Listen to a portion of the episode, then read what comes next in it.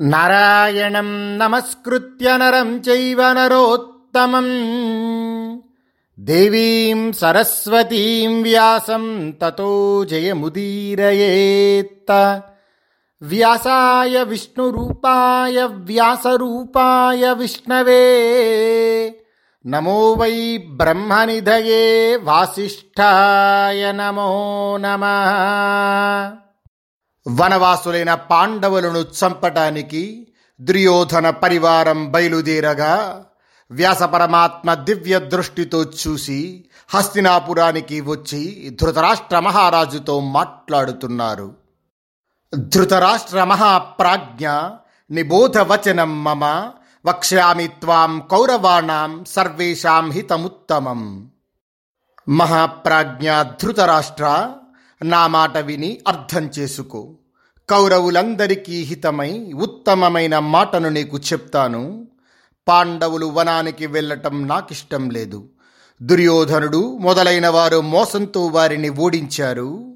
భరత పదమూడు సంవత్సరాలు పూర్తి కాగానే వారు తామనుభవించిన కష్టాలను తలుచుకుంటూ క్రుద్ధులై కౌరవులపై విషాన్ని కక్కుతారు.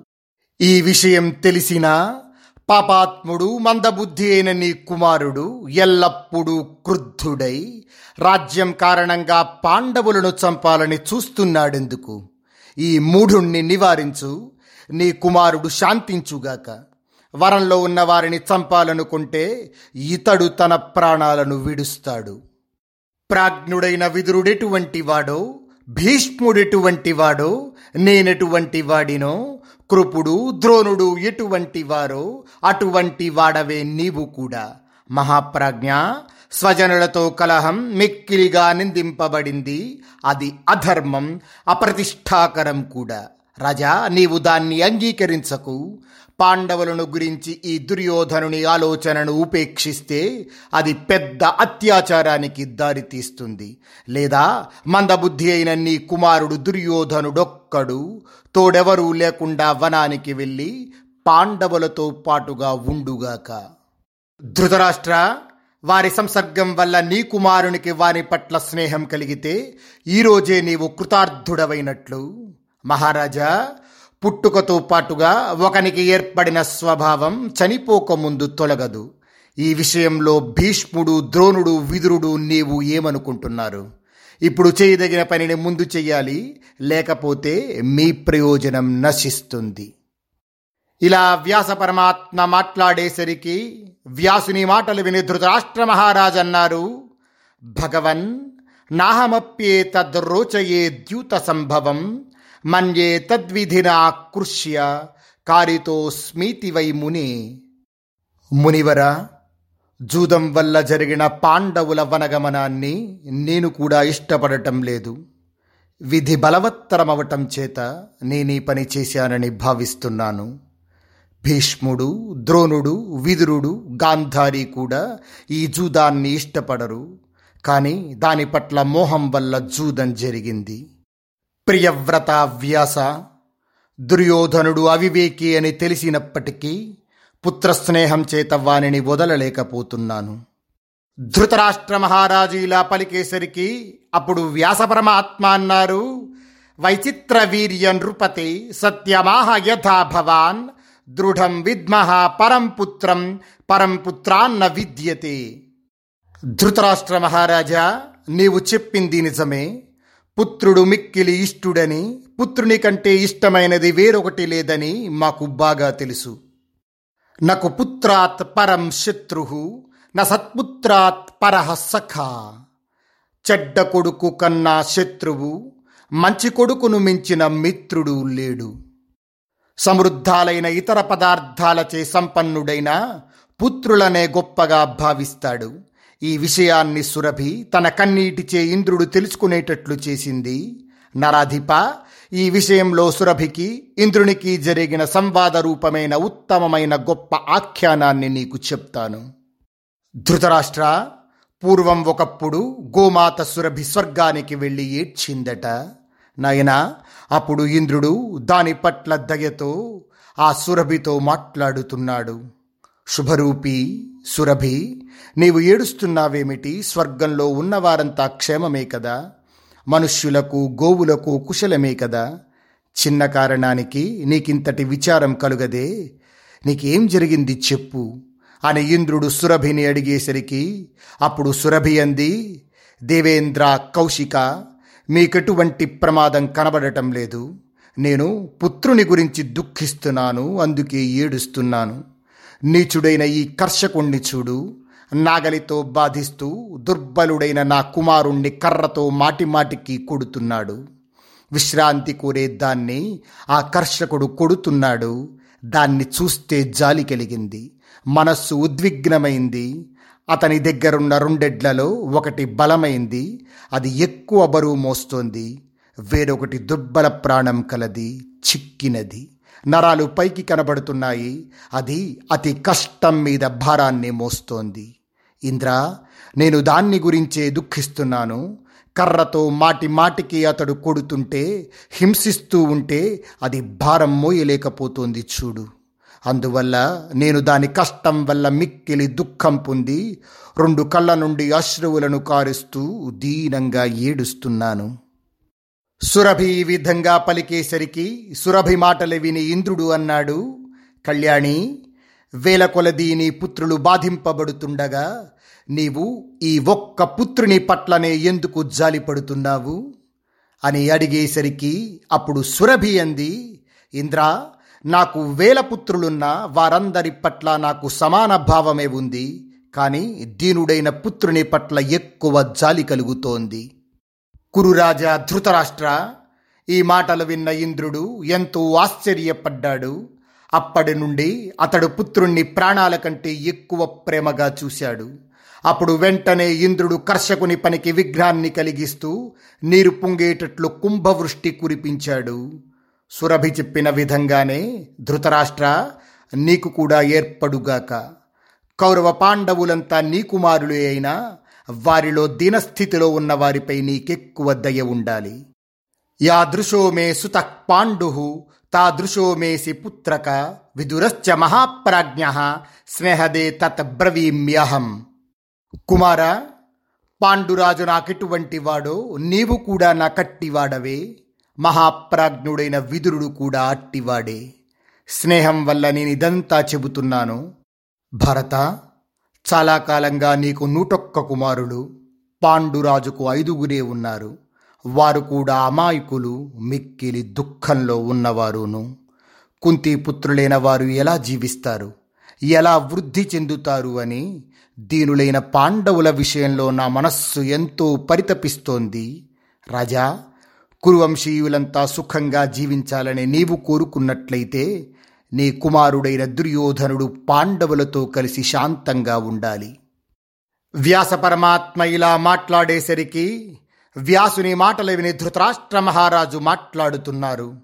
మునివరా నీవు మాకు చెప్పిన మాట యథార్థం. నేను ఇరుగుదును ఇక్కడున్న ఈ నరాధిపులందరూ ఇరుగుదురు నీవు కూడా కురువంశీయులందరి అభివృద్ధిని కోరుతున్నావు. బాగుంది. అదే విషయాన్ని విదుర భీష్మ ద్రోణులు కూడా నాకు చెప్పారు. నేను నీకు అనుగ్రహింపదగిన వాడినైతే కురువంశీయుల పట్ల దయ ఉంటే దుర్మార్గుడైన నా కుమారుడు దుర్యోధనుణ్ణి శాసించు. ధృతరాష్ట్రుడి మాటలు విని వ్యాసపరమాత్మ అన్నారు రాజా పూజ్యుడైన మైత్రేయ మహర్షి వస్తున్నారు. పాండవ సోదరులను కలిసి మనల్ని చూడాలని ఇక్కడకు వస్తున్నారు. రాజా ఈ వంశం యొక్క శాంతి కొరకై ఈ మహర్షిని కుమారుణ్ణి యథాన్యాయంగా శాసిస్తారు. కురునందన ఆయన చెప్పిన దాన్ని శంకించకుండా చేయాలి. ఆయన చెప్పిన పని చేయకపోతే కోపంతో నీ కుమారుడు దుర్యోధనుణ్ణి శపిస్తారు. ఈ విధంగా వ్యాస పరమాత్మ ధృతరాష్ట్ర మహారాజుకి చెప్పి అక్కడ నుండి వెళ్ళిపోయారు. మైత్రేయ మహర్షి వస్తూ కనబడ్డారు. ధృతరాష్ట్రుడు తన కొడుకులతో కలిసి ఆయనకి సగౌరవంగా స్వాగతం పలికాడు. అర్ఘ్యపాద్యాది ఉపచారాలయి మునిశ్రేష్ఠుడైన మైత్రేయుడు విశ్రాంతి పొందినప్పుడు అంబికాసుతుడైన ధృతరాష్ట్ర మహారాజు సవినయంగా ఆయనతో మాట్లాడుతున్నారు. మహర్షి కురుదేశాలకు నీవు సుఖంగా వచ్చావా? వీరులు సోదరులైన పంచపాండవులు కుశలంగా ఉన్నారా? ఆ భరతశ్రేష్ఠులు ప్రతిజ్ఞాపాలనలో స్థిరంగా ఉండాలనుకుంటున్నారా? కౌరవులలో భ్రాతృభావం అవిచ్ఛిన్నంగా ఉంటుందా? ఇలా ధృతరాష్ట్ర మహారాజు అడిగేసరికి అప్పుడు మైత్రేయ మహర్షి అన్నారు తీర్థయాత్రామనుక్రామన్ ప్రాప్తోస్మి కురుజాంగలాన్ ఎదృచ్ఛయా ధర్మరాజం దృష్టవాన్ కామ్యకేవనే. రాజా తీర్థయాత్రలు చేస్తూ ఈ కురు దేశాలకు చేరాను. అనుకోకుండగా కామ్యకవనంలో ధర్మరాజుని చూశాను. జటాజినాలు ధరించి తపోవనంలో నివసిస్తూ ఉన్న మహాత్ముడైన ఆ ధర్మరాజును చూడ్డానికి మునుల సమూహాలు వచ్చాయి. మహారాజా నీ పుత్రుల యొక్క అనీతికరమైన బుద్ధి చాంచల్యాన్ని గురించి అక్కడ విన్నాను. జూదరూపంలో మహాభయం దాపురించింది. అనంతరం అక్కడ నుండి కౌరవులను చూడాలనే ఉద్దేశ్యంతో నీ దగ్గరకు వచ్చాను. రాజా నీయందు నాకెల్లప్పుడూ మిక్కిలి స్నేహము ప్రీతి ఉన్నాయి. నీవు భీష్ముడు జీవించి ఉండగా నీ పుత్రులు కౌరవ పాండవులు పరస్పరం ఏదో విధంగా విరోధించుకోవటం యుక్తంగా లేదు. నీవు స్వయంగా అందరినీ బంధించి నిగ్రహించటంలో స్తంభం లాంటి వాడవు. జరుగుతున్న మహాఘోరమైన అనీతిని నీవెందుకు ఉపేక్షిస్తున్నావు? కురునందన సభలో దోపిడీదారుల వ్యవహారం జరగటం చేత తపస్సుల సమూహంలో నీవు గౌరవింపబడటం లేదు. ఇలా ధృతరాష్ట్ర మహారాజుతో మాట్లాడుతూ పూజ్యుడైన మైత్రేయ మహర్షి అసహనంతో ఉన్న దుర్యోధనుని వైపుకు తిరిగి మధురంగా దుర్యోధనునితో మాట్లాడుతున్నారు. దుర్యోధన మహాబాహో నిబోధ వదతాం వర వచనం మే మహాభాగ బ్రువతో యద్ధితం తవ. దుర్యోధన నేను నీకు చెప్పే హితవచనాన్ని బాగా అర్థం చేసుకో. పాండవులకు ద్రోహం చేయకు. నీకు పాండవులకు కురువంశీయులకు జనులకు ప్రియమైన దాన్ని చెయ్యి. నరశ్రేష్ఠులైన ఆ పాండవులందరూ శూరులు పరాక్రమంగల యోధులును. వారంతా వేల ఏనుగుల బలము వజ్ర సమానమైన దేహము కలవారు. వారు సత్యవ్రతాన్ని పూనినవారు. పౌరుషాన్ని అభిమానించేవారు. దేవశత్రువులై స్వేచ్ఛారూపం ధరించగల హిడింబాది రాక్షసులను కిర్మీరుడనే రాక్షసుణ్ణి చంపినవారు. ఇక్కడ నుండి వెళుతున్న మహాత్ములైన పాండవుల మార్గాన్ని రాత్రి సమయంలో ఆక్రమించుకొని భయంకరుడైన కిర్మీరుడనే రాక్షసుడు స్థిరమైన కొండల అడ్డు నిల్చాడు. బలిష్ఠులలో శ్రేష్ఠుడై యుద్ధంలో ఆరితేరిన భీముడు తన బలంతో చిన్న మృగాన్ని పులి చంపినట్లుగా ఆ రాక్షసుణ్ణి చంపాడు. రజా దిగ్విజయానికి వెళ్ళినప్పుడు భీముడు పదివేల ఏనుగుల బలం గల జరాసంధుణ్ణి బాహుయుద్ధంలో ఎలా చంపాడో చూడు. వసుదేవనందనుడు శ్రీకృష్ణుడు వారికి సంబంధించినవాడు.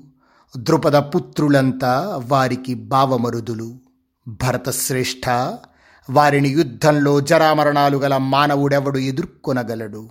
కావున పాండవులతో నీకు శాంతిపూర్వక స్నేహం ముండుగాక విరోధం వద్దు. నా మాటలను ఆచరించు. క్రోధానికి వశుడవై ప్రవర్తించకు. మైత్రేయ మహర్షి ఈ విధంగా చెబుతూ ఉండగా దుర్యోధనుడు చిరునవ్వు నవ్వి కాలితో నేలను రాస్తూ ఏనుగు తొండం వంటి తన తొడను చేతితో చరిచాడు. దుర్బుద్ధి అయిన దుర్యోధనుడు ఏమీ మాట్లాడకుండా ముఖం కొంచెం ప్రక్కకు తిప్పుకున్నాడు. తన మాటను వినడానికి ఇష్టపడక నేలను కాలితో రాస్తున్న దుర్యోధనుణ్ణి చూడగానే మైత్రేయ మహర్షికి కోపం ఆవహించింది. మునిసత్తముడైన మైత్రేయుడు కోపావిష్టుడయ్యాడు. విధినా సంప్రణుదిత శాపాయాస్య మనోదధే తతస్స వార్యుపస్పృశ్య కోపసంరక్తలోచన. మైత్రేయోద్ధార్తరాష్ట్రం తం అశపత దుష్టచేతసం. విధిచే ప్రేరేపింపబడి మైత్రేయుడు అతనిని శపించడానికి సంకల్పించాడు. అనంతరం నీటిని స్పృశించి కోపంతో ఎర్రబడ్డ కన్నులతో మైత్రేయ మహర్షి దురాలోచన గల ధృతరాష్ట్ర కుమారుడైన దుర్యోధనునితో యస్మాత్ త్వం మామనాదృత్య నేమాం వాచం చికీర్యసి తస్మాదస్యాభిమానస్య సద్య ఫలమవాప్నుహి. దుర్యోధన నన్ను తిరస్కరించి నా మాటను తిరస్కరించే ఈ నీ అహంకారానికి వెంటనే ఫలితం అనుభవిస్తావు. నీ ద్రోహం కారణంగా పెద్ద యుద్ధం జరుగుతుంది. అందులో బలవంతుడైన భీముడు గదాఘాతాలతో నీ తొడను విరక్కొడతాడు. మైత్రేయ మహర్షి ఈ విధంగా పలికేసరికి ధృతరాష్ట్ర మహారాజు ఇది ఈ విధంగా జరగకూడదు అని మునిని ప్రసన్నుణ్ణి చేసుకున్నాడు వేడుకున్నాడు. అప్పుడు మైత్రేయ మహర్షి ధృతరాష్ట్ర మహారాజుతో మళ్ళీ మాట్లాడుతున్నాడు. శమం యాస్యతి చేత్ పుత్ర తవ రాజన్ తదా శాపో న భవితా తాత విపరీతే భవిష్యతి. రాజా నీ పుత్రుడు పాండవులతో విరోధించక శాంతిని పొందినట్లయితే ఈ శాపం జరుగదు అట్లు కాని పక్షంలో ఇది జరిగి తీరుతుంది. ఆ తరువాత ధృతరాష్ట్ర మహారాజు భీముని బలాన్ని గురించి విశేషంగా తెలుసుకోవాలని కిర్మీరుణ్ణి భీముడు ఎలా సంహరించాడు అని మైత్రేయ మహర్షిని అడిగాడు. అప్పుడు మైత్రేయ మహర్షి ధృతరాష్ట్ర మహారాజుతో రాజా నీ కుమారుడు నా మాటను వినటం లేదు. అందువల్ల మళ్ళీ ఇప్పుడు నేను నీకేమీ చెప్పను. నేను వెళ్ళిన తరువాత ఇదిగో ఈ విదురుడు నీకు జరిగిందంతా చెబుతాడు అని చెప్పి మైత్రేయ మహర్షి వచ్చిన విధంగానే బయలుదేరి వెళ్ళాడు. ఆ తరువాత గిర్మీరవధ మాటతో ఉద్విగ్నుడైన దుర్యోధనుడు బయటకు వెళ్ళిపోయాడు. మైత్రేయ మహర్షి దుర్యోధనుడు వెళ్ళిపోయిన తరువాత ధృతరాష్ట్ర మహారాజు విదురుడితో మాట్లాడుతున్నాడు. విదురా కిర్మీరుని వధను గురించి వినాలనుకుంటున్నాను చెప్పు. ఆ రాక్షసునితో భీమసేనుడికి కలయిక ఎలా జరిగింది? ఇలా ధృతరాష్ట్ర మహారాజు అడిగేసరికి అప్పుడు విదురుడు ధృతరాష్ట్ర మహారాజుకి చెప్తున్నాడు. శృణు భీమస్య కర్మేదం అతిమానుష కర్మణ శృతపూర్వం మయా తేషాం కథాం తేషు పునః పునః. రజా మానవ శక్తికి అతీతమైన పనులు చేసే భీమసేనుని భయానకమైన ఈ పనిని గురించి విను. బ్రాహ్మణులు వారి గురించి మాట్లాడుకునే సందర్భాలలో చాలాసార్లు నేను ఈ వృత్తాంతం విన్నాను. రాజేంద్ర జూదంలో ఓడిపోయిన పాండవులు ఇక్కడ నుండి బయలుదేరి మూడు రోజులలో కామ్యకవనానికి చేరుకున్నారు. రాత్రి సగం గడిచిన తరువాత భయంకరమైన దట్టమైన చీకటిలో ఆ వనంలో నరభక్షకులు ఘోర కర్ములు అయిన రాక్షసులు సంచరిస్తూ ఉంటారు. వారి భయం వల్ల తాపసులు వనచారులైన గోపగణాలు ఆ వనానికి దూరంగా ఉంటూ ఉండేవారు. పాండవులు ఆ వనాన్ని ప్రవేశిస్తూ ఉండగా వారి మార్గాన్ని ఆక్రమించుకొని మెరిసే కన్నులతో భయంకరమైన రాక్షసుడు అడ్డు నిలిచాడు.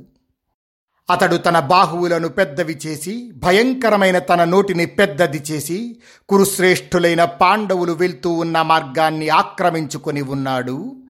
ఆ రాక్షసునికి ఎనిమిది కోరలు ఉన్నాయి కళ్ళు ఎర్రగా ఉన్నాయి. అతని శిరోజాలు పైకి నిక్కి ప్రజ్వలిస్తున్నట్టుగా ఉన్నాయి. సూర్యకాంతి వల్ల కలిగిన విద్యున్మండలంతో బెగ్గుర పక్షులతో కూడిన మేఘంలా ఆ రాక్షసుడున్నాడు. అతడు రాక్షసమాయను సృష్టిస్తున్నాడు. అతడు చేసే మహానాదం అంతటా ప్రతిధ్వనిస్తోంది. బిగ్గరగా గర్జించే నీటితో కూడిన నల్లని మేఘంలా ఉన్నాడతను. అతని అరుపుతో భయపడిన నీటి పక్షులతో పాటు పక్షులన్నీ అరుచుకుంటూ అన్ని దిక్కులకు ఎగిరిపోయాయి. పరుగెడుతున్న మృగాలు ఏనుగులు అడవి దున్నలు ఎలుగుబంట్లతో నిండి ఉన్న వనమే ఆ రాక్షసుని అరుపుతో బయటకు పరిగెడుతున్నట్లుగా ఉంది. ఆ రాక్షసుడు కదులుతూ ఉంటే వచ్చే గాలి తాకిడికి ఎర్రని చిగురుటాకులనే బాహువులు కలిగిన లతలు దూరంగా విసరబడి వృక్షాలను కౌగిలించుకుంటున్నాయి. ధృతరాష్ట్ర మహారాజా పాండవులు వస్తూ ఉన్న ఆ సమయంలో దారుణమైన గాలి వీచింది. ఆ గాలికి లేచిన దుమ్ము చేత ఆకాశమంతా కప్పబడి వెలుతురు కనబడకుండా చీకటి క్రమ్మినట్లయింది. అకస్మాత్తుగా ఐదు ఇంద్రియాలను చెప్పలేనంత దుఃఖం ఆవరించినట్లుగా పంచపాండవులను మహాశత్రువైన ఆ రాక్షసుడు సమీపించాడు. కానీ వారు అతనిని గుర్తించలేదు. ఆ రాక్షసుడు కృష్ణాజునాలు ధరించిన పాండవులను దూరం నుండే చూసి మైనాక పర్వతంలా వనానికి ప్రవేశించే మార్గాన్ని ఆక్రమించాడు. మునుపెన్నడూ చూడని ఆ రాక్షసుణ్ణి దగ్గరగా చూసిన పద్మాక్షి ద్రౌపది భయంతో కన్నులు మూసుకుంది. దుశ్శాసనుని చేతులతో లాగబడి చల్లా చెదురైన కేశాలతో ద్రౌపది ఐదు పర్వతాల మధ్య ఉన్న నదివలే పాండవుల మధ్య ఏ ప్రక్కకు పోవాలో తెలియక వ్యాకులపాటు చెందింది. విషయాలపై ఆసక్తి గల పంచేంద్రియాలు అనురక్తిని తన్మయత్వాన్ని పొందినట్లుగా ద్రౌపది మూర్ఛిల్లుతుండగా పాండవులు పట్టుకున్నారు. వెంటనే అక్కడ భయంకరమైన రాక్షసీమాయ వ్యక్తమైంది దానిని వివిధ రక్షోగ్ర మంత్రాల చేత ధౌమ్యుడు పాండవులు చూస్తూ ఉండగా నాశనం చేశాడు. మాయ నశించగానే క్రోధం చేత ప్రజ్వలిస్తున్న నేత్రాలతో క్రూరుడైన రాక్షసుడు యమునులా కనబడ్డాడు. అతనితో మహాప్రాజ్ఞుడైన యుధిష్ఠిరుడు మాట్లాడుతున్నాడు. కో భవన్ కస్య వా కింతే క్రియతాం కార్యముచ్యతాం ప్రత్యువాచ తద్ ధర్మరాజం యుధిష్ఠిరం. నీవెవరు? ఎవరికి సంబంధించిన వాడవు? నీకు ఏం పని కావాలి చెప్పు అని యుధిష్ఠిరుడు అడిగేసరికి అప్పుడు ఆ రాక్షసుడు అహం బకస్య వై భ్రాత కిర్మీరైతి విశ్రుత వనేస్మిన్ కామ్యకే శూన్యే నివసామి గత జ్వర. నేను బకాసురుని సోదరుణ్ణి నా పేరు కిర్మీరుడు అని ప్రసిద్ధమే. ఈ నిర్జనమైన కామ్యక వనంలో నిశ్చింతగా ఉంటున్నాను. నేను నిత్యం ఇక్కడకు వచ్చే మనుష్యులను జగించి ఆహారంగా తీసుకుంటాను. మీరెవరు? నాకు ఆహారంగా మీరే స్వయంగా నా దగ్గరకు వచ్చారు. మిమ్మల్ందరినీ యుద్ధంలో జగించి నిశ్చింతగా భుజిస్తాను. దుర్మార్గుడైన ఆ రాక్షసుని మాటలు విని యుధిష్ఠిరుడు పాండవో ధర్మరాజోహం ఎదితే శ్రోత్రమాగత సహితో భ్రాతృభిస్సర్వై భీమసేనార్జునాదిభి. పాండురాజు కుమారుడైన ధర్మరాజును నేను ఇది నీ చెవిదాకా వచ్చే ఉంటుంది. రాజ్యం కోల్పోయి భీమసేనార్జునాది సోదరులతో వనవాసం చేయడానికి వచ్చాను. అందువల్ల నీ నివాసమైన ఘోరమైన ఈ కామ్యకవనాన్ని ప్రవేశించాను.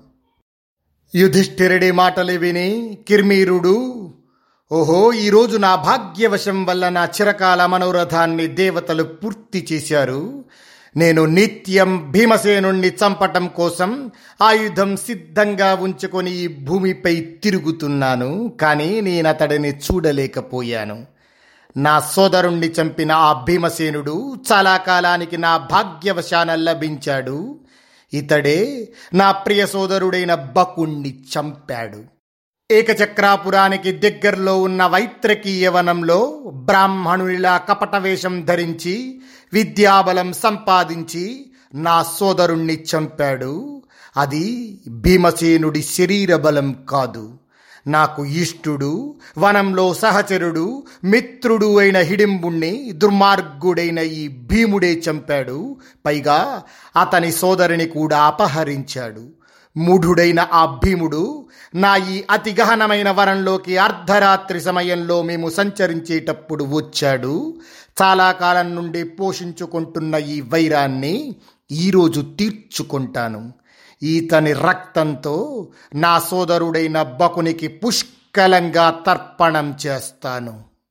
రాక్షస కంటకుడైన ఈ భీముణ్ణి చంపి ఈరోజు నా సోదరునికి స్నేహితునికి రుణం తీర్చుకొని ఎంతో మనశ్శాంతిని పొందుతాను. యుధిష్ఠిరా మునుపు బకాసురుడు ఈ భీమసేనుణ్ణి వదిలిపెట్టాడు. ఈరోజు నీవు చూస్తుండగానే ఇతడిని తినేస్తాను. అగస్త్యుడు వాతాపిని తిని అరగించుకున్నట్లుగా మహాకాయుడైన ఈ వృకోదరుణ్ణి చంపి తిని జీర్ణం చేసుకుంటాను. ఇలా కిర్మీరుడు మాట్లాడుతూ ఉంటే ధర్మాత్ముడు సత్యసంధుడు అయిన యుధిష్ఠిరుడు. ఇది జరగదు అని క్రోధంతో ఆ రాక్షసుణ్ణి బెదిరించాడు. ఆ తర్వాత మహాబాహువైన భీముడు కోపంగా వేగంగా పది బారల పొడవున్న చెట్టును పెకలించి దాని ఆకులన్నింటినీ తొలగించాడు. అదేవిధంగా విజయుడైన అర్జునుడు ఒక్క రెప్పపాటు కాలంలో వజ్రాయుధాన్ని ముక్కలు చేసిన ఘనత గల గాంధీవాన్ని నారిని సంధించి సిద్ధం చేశాడు. అప్పుడు భీముడు జగశీలుడైన అర్జునుణ్ణి వారించి మేఘంలా గర్జిస్తున్న ఆ రాక్షసుణ్ణి ఎదుర్కొని ఆగు ఆగు అని పలికి కోపంతో పెదవి కొరుకుతూ బలవంతుడైన భీమసేనుడు పంచె బిగించి ఆ రాక్షసుణ్ణి చేతితో చేతిని పిండి చేసి విడిచాడు. వాడి పారిపోతూ ఉంటే వృక్షమే ఆయుధంగా గల భీముడు వేగంగా అతని వెంట పరుగెత్తాడు. ఇంద్రుడు వజ్రాయుధాన్ని విసిరినట్లుగా భీముడు యమదండంలా ఉన్న ఆ వృక్షాన్ని వేగంగా ఆ రాక్షసుని నెత్తి మీద వేశాడు. అయినప్పటికీ ఆ రాక్షసుడు యుద్ధంలో ఏమాత్రం చెలించనట్లుగా కనబడ్డాడు. ఆ రాక్షసుడు మండుతున్న వజ్రాయుధంలా ఉన్న కట్టెను భీమునిపైకి విసిరాడు. దాన్ని భీముడు తన ఎడమకాలితో తన్నాడు. అది మళ్ళీ ఆ రాక్షసుని మీదకే వెళ్ళింది. అప్పుడు కిరిమీరుడు సాహసంతో వృక్షాన్ని పెకలించి దండపాణి అయిన యమునిలా క్రుద్ధుడై భీముని మీదకి పరిగెత్తాడు. పూర్వకాలంలో స్త్రీని కాంక్షించిన వాలి సుగ్రీవులకు వలె వారిరువురికి వృక్ష యుద్ధం జరిగింది. మదించిన ఏనుగుల కుంభస్థలాలపై కలువరేకులు పడినట్లుగా వారిరువురి శిరస్సుల మీద పడిన వృక్షాలు ముక్కలు ముక్కలుగా విరిగిపోయాయి. రాక్షస ముఖ్యుడైన కిర్మేరునికి నరశ్రేష్ఠుడైన భీమునికి కొద్దిసేపు అలా వృక్ష యుద్ధం జరిగింది. అనంతరం కోపంతో రాక్షసుడు యుద్ధానికి సిద్ధంగా ఉన్న భీముని మీదకి పెద్ద రాగిని ఎత్తి విసిరాడు. దానికి భీముడు చెలించలేదు. రాహు సూర్యకిరణాలను తన బాహువులతో నివారించి ఆక్రమించినట్లుగా రాతి దెబ్బకు కూడా చెలించకుండా ఉన్న ఆ భీముని మీదకి రాక్షసుడు పరుగెత్తాడు. వారిద్దరూ ఒకరినొకరు గట్టిగా పట్టుకొని ఒకరినొకరు లాక్కుంటూ బలిసిన ఆబోతుల్లా కలియబడ్డారు. గోళ్ళు దంష్ట్రాలు ఆయుధాలుగా గల గర్వించిన పెద్ద పులుల్లా వారిరువురికి భయంకర ప్రాహారాలతో యుద్ధం జరిగింది. దుర్యోధనుని తిరస్కారం వల్ల బాహుబలం వల్ల ద్రౌపది ఓరకంటి చూపు వల్ల గర్వించి భీముడు విజృంభించాడు. మదించిన ఏనుగు మదజలం కారుతున్న మరొక మదపుటేనుగును పట్టినట్లుగా అసహనంతో ఉన్న భీముడు ఆ రాక్షసుణ్ణి తన బాహువులతో పట్టుకొన్నాడు. బలవంతుడైన ఆ రాక్షసుడు కూడా భీమసేనుణ్ణి పట్టుకొన్నాడు. బలవంతులలో శ్రేష్ఠుడైన భీముడు తన బలంతో అతనిని దూరంగా విసిరివేశాడు ఆ ఇద్దరూ పరస్పరం భుజాలతో గుద్దుకోవటం వల్ల ఘోరమైన శబ్దం వెలువడింది. ప్రచండ వాయువు వేగంతో వృక్షాన్ని ఊపినట్లుగా ఉరుకోదరుడు ఆ రాక్షసుని నడుము పట్టి పైకి లేపి గిరగిర త్రిప్పుతూ ఉన్నాడు. భీముడు బలంగా అలా పట్టుకోగా దుర్బలుడైన రాక్షసుడు ఆ యుద్ధంలో యథాశక్తిగా భీముని పట్టుకోసాగాడు. భీముడు అతనిని అటు ఇటు త్రిప్పసాగాడు. అనంతరం ఆ రాక్షసుడు అలసిపోవటం గమనించిన భీముడు పశువును త్రాడుతో బంధించినట్లుగా ఆ రాక్షసుణ్ణి తన చేతులతో బంధించాడు. రకరకాల భేరీ నినాదాల వలె బిగ్గరగా అరుస్తున్న ఆ రాక్షసుణ్ణి బలవంతుడైన భీముడు చాలాసేపు గిరగిరా త్రిప్పాడు. రాక్షసుడు అచేతనుడైపోయాడు. మరణావస్థకు చేరిన ఆ రాక్షసుణ్ణి చూసి భీముడు తన చేతులతో అతనిని పట్టుకొని పశువును మర్దించినట్లు కొట్టాడు.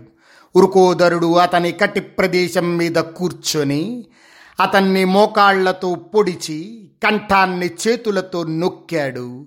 శరీర అవయవాలన్నీ శిథిలమై కనుగ్రుడ్లు తిరగబడిన ఆ రాక్షసుణ్ణి నేలపై తిప్పుతూ భీముడు ఊరీ పాపి నీవు యమసదనానికి వెళ్ళి కూడా బకహిడింబుల కన్నీటిని తుడవజాలవు ఇలా పలికి వీరపురుషుడైన భీముడు క్రోధంతో ఉద్విగ్నమైన మనస్సుతో వస్త్రాభరణాలు జారి మతి భ్రమ చెంది అసువులు బాసిన ఆ రాక్షసుణ్ణి విడిచిపెట్టాడు. మేఘంలా నల్లగా ఉన్న ఆ రాక్షసుణ్ణి భీముడు చంపగానే రాజకుమారులైన పాండవులు ద్రౌపదిని ముందుంచుకొని భీముణ్ణి అనేక గుణాలతో ప్రశంసించి ఆనందించారు. అనంతరం అక్కడ నుండి ద్వైతవనానికి వెళ్ళారు. ఏం వినిహత సంఖ్యే కిర్మీరో మనుజాధిప భీమేన వచనాత్ తస్య ధర్మరాజస్య కౌరవ. ధృతరాష్ట్ర మహారాజా ఈ విధంగా ధర్మరాజు యొక్క మాట వల్ల భీమసేనుడు యుద్ధంలో కిర్మీరుణ్ణి సంహరించాడు. అనంతరం విజయశీలుడైన ధర్మరాజు ఆ వనాన్ని నిష్కంటకంగా చేసుకొని ద్రౌపదితో పాటు అక్కడే నివసించాడు. వారంతా ద్రౌపదిని ఊరడించి ఆనందించి వృకోదరుణ్ణి ప్రశంసించారు. భీముని బాహుబలం చేత నుగ్గు నుగ్గైన ఆ రాక్షసుడు మరణించిన తరువాత నిష్కంటకమైన ఆ వనాన్ని ఆ వీరులు క్షేమంగా ప్రవేశించారు. నేను వెళుతూ దారిలో భీముని బలం వల్ల చచ్చి భయంకరంగా ఆ వనంలో పడి ఉన్న దుర్మార్గుడైన ఆ రాక్షసుణ్ణి చూశాను. అక్కడకు వచ్చిన బ్రాహ్మణులు చెప్పగా భీముడు చేసిన ఈ గొప్ప పనిని నేను విన్నాను. ఈ విధంగా విదురుడి ద్వారా యుద్ధంలో రాక్షస శ్రేష్ఠుడైన కిర్మేరుడు చంపబడటం విని ధృతరాష్ట్ర మహారాజు అదే ఆలోచనలో ఉండి దుఃఖంతో దీర్ఘంగా నిట్టూర్చాడు. ఆ తరువాత పాండవులు వనవాసానికి వెళ్ళారని భోజవృష్ణి అంధక వీరులంతా ఆ మహావనంలోకి వచ్చి దుఃఖపీడితులైన పాండవులను కలుసుకున్నారు. స్వస్తి ప్రజాభ్య పరిపాలయంతాం న్యాయేన మార్గేణ మహీం మహిషా గోబ్రాహ్మణేభ్యశుభమస్తు నిత్యం లోకా సమస్తా సుఖినో భవంతు.